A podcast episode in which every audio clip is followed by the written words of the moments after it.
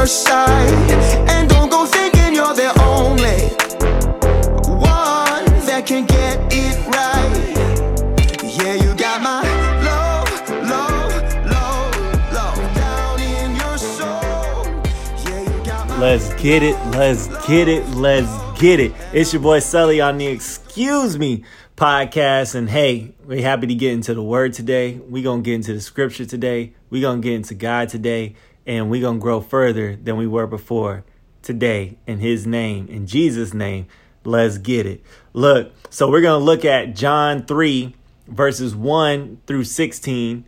John 3 verses 1 through 18, excuse me. And then we're going to we're going to shift into Numbers 21. So keep that in your back pocket, but I hope you got your word in front of you. I hope you got your Bible in front of you, iPhone, iPad, laptop, whatever you use to facilitate the word and to look at the word and to reference the word. I hope that you have it in front of you because with that we're going to adapt and be versatile today and we're going to let God do some powerful things in our lives and we're going to download what he has in store for us um, not only for understanding but to get past understanding to wisdom and to ultimately as i said before grow closer to him. So with that being said let's get into the word. John 3 verse 1 now there was a pharisee a man named nicodemus who was a member of the jewish ruling council. Very important. He came to jesus at night and said rabbi or teacher we know that you are a teacher who comes from God.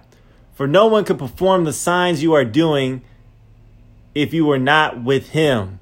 This is a very bold, this is a very important statement, especially coming from the position that Nicodemus is in. He has a self realization of the origin of Jesus. And not only that, but traditionally, his people, his Pharisees, his group of people, the righteous men, if you will, in quotations, they are opposing of God. We are here at the beginning of Jesus' ministry, but moving forward, many Pharisees will speak out against Jesus. So it is this is a, a very important dialogue, and we can see why they are having this conversation at night because Nicodemus may not want to be seen by his peers having this conversation with a with a man with Jesus whom he respects and believes comes from God. Verse 3 Jesus replied, Very truly I tell you, very important to dial in when he says this. When Jesus says, Very truly I tell you in the Bible, is important to lock in. No one can see the kingdom of God unless they are born again. How can someone be born when they are old? Nicodemus asked. Surely they cannot enter a second time into their mother's womb to be born. Jesus answered, Very truly I tell you, no one can enter the kingdom of God unless they are born of water and the Spirit. Flesh gives birth to flesh, but the Spirit gives birth to spirit. You should not be surprised at my saying, You must be born again. The wind blows wherever it pleases. You hear its sound, but you cannot tell where it comes from or where it is going. So is everyone born of the Spirit. How can this be? Nicodemus asked. You are Israel's teacher, said Jesus, and do not understand these things. Very truly, I tell you, we speak of what we know and we testify to what we have seen. But still, you people do not accept our testimony. I have spoken to you of earthly things, and you do not believe. How then will you believe if I speak of heavenly things? No one has ever gone into heaven except the one who came from heaven, the Son of Man. Just as Moses lifted up the snake in the wilderness, so the Son of Man must be lifted up, that everyone who believes may have eternal life in him. Verse 16 For God so loved the world that he gave his one and only Son, that whoever believes in him shall not perish, but have eternal life. That whoever believes in him shall not perish, but have eternal life.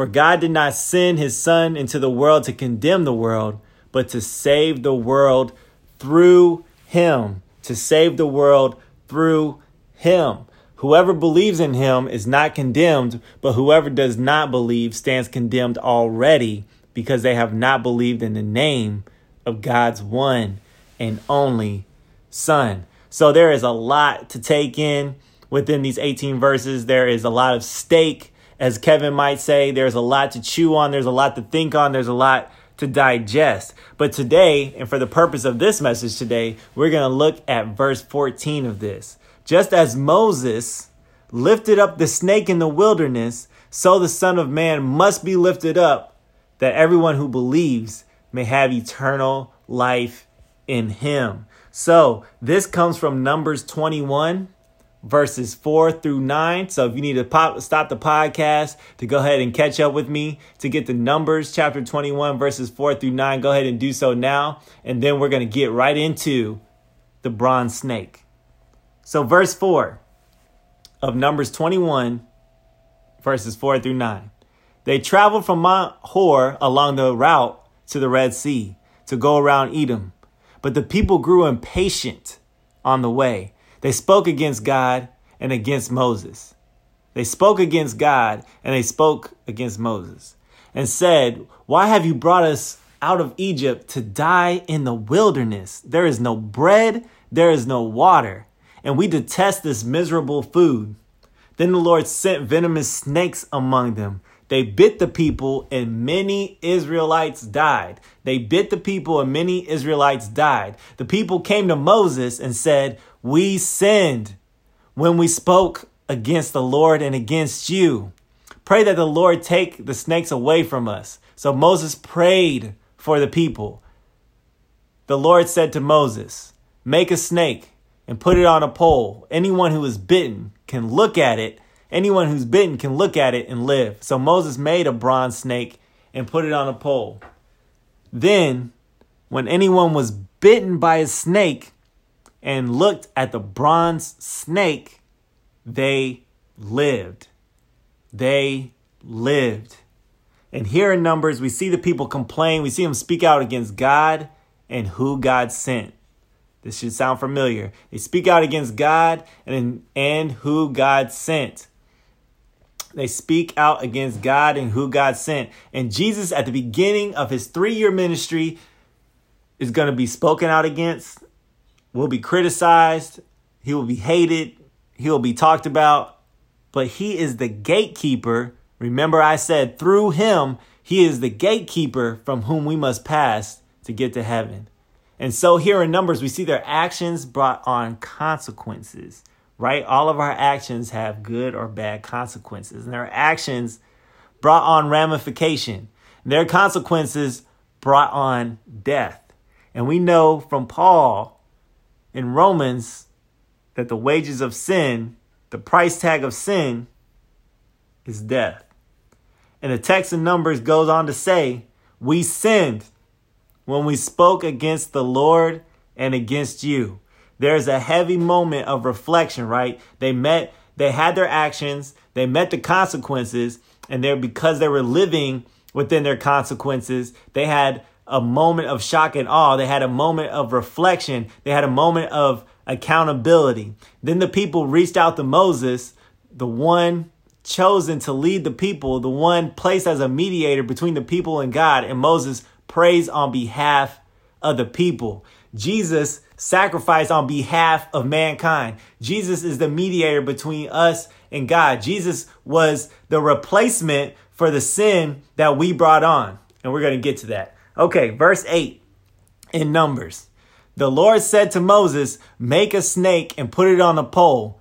Anyone who is bitten can look at it and live. So Moses made a bronze snake and put it on a pole. Then, when anyone was bitten by a snake, they looked at the pole. There's an action there. They had to look at the pole. They had to make a decision to look at this pole that the one that God has chosen put up. They had to look at this pole. They had to make a decision. Hey, I have been bitten by this snake. I am in a bad circumstance. I am in a place of sin right now. I'm looking at this pole and they lived. Jesus is very specific when he speaks we need to be aware of that in the Bible. He's very specific and he's very aware of his audience and he speaks very timely. And then right he's talking to Nicodemus, he's speaking of a time yet to come and is not readily identifiable to Nicodemus.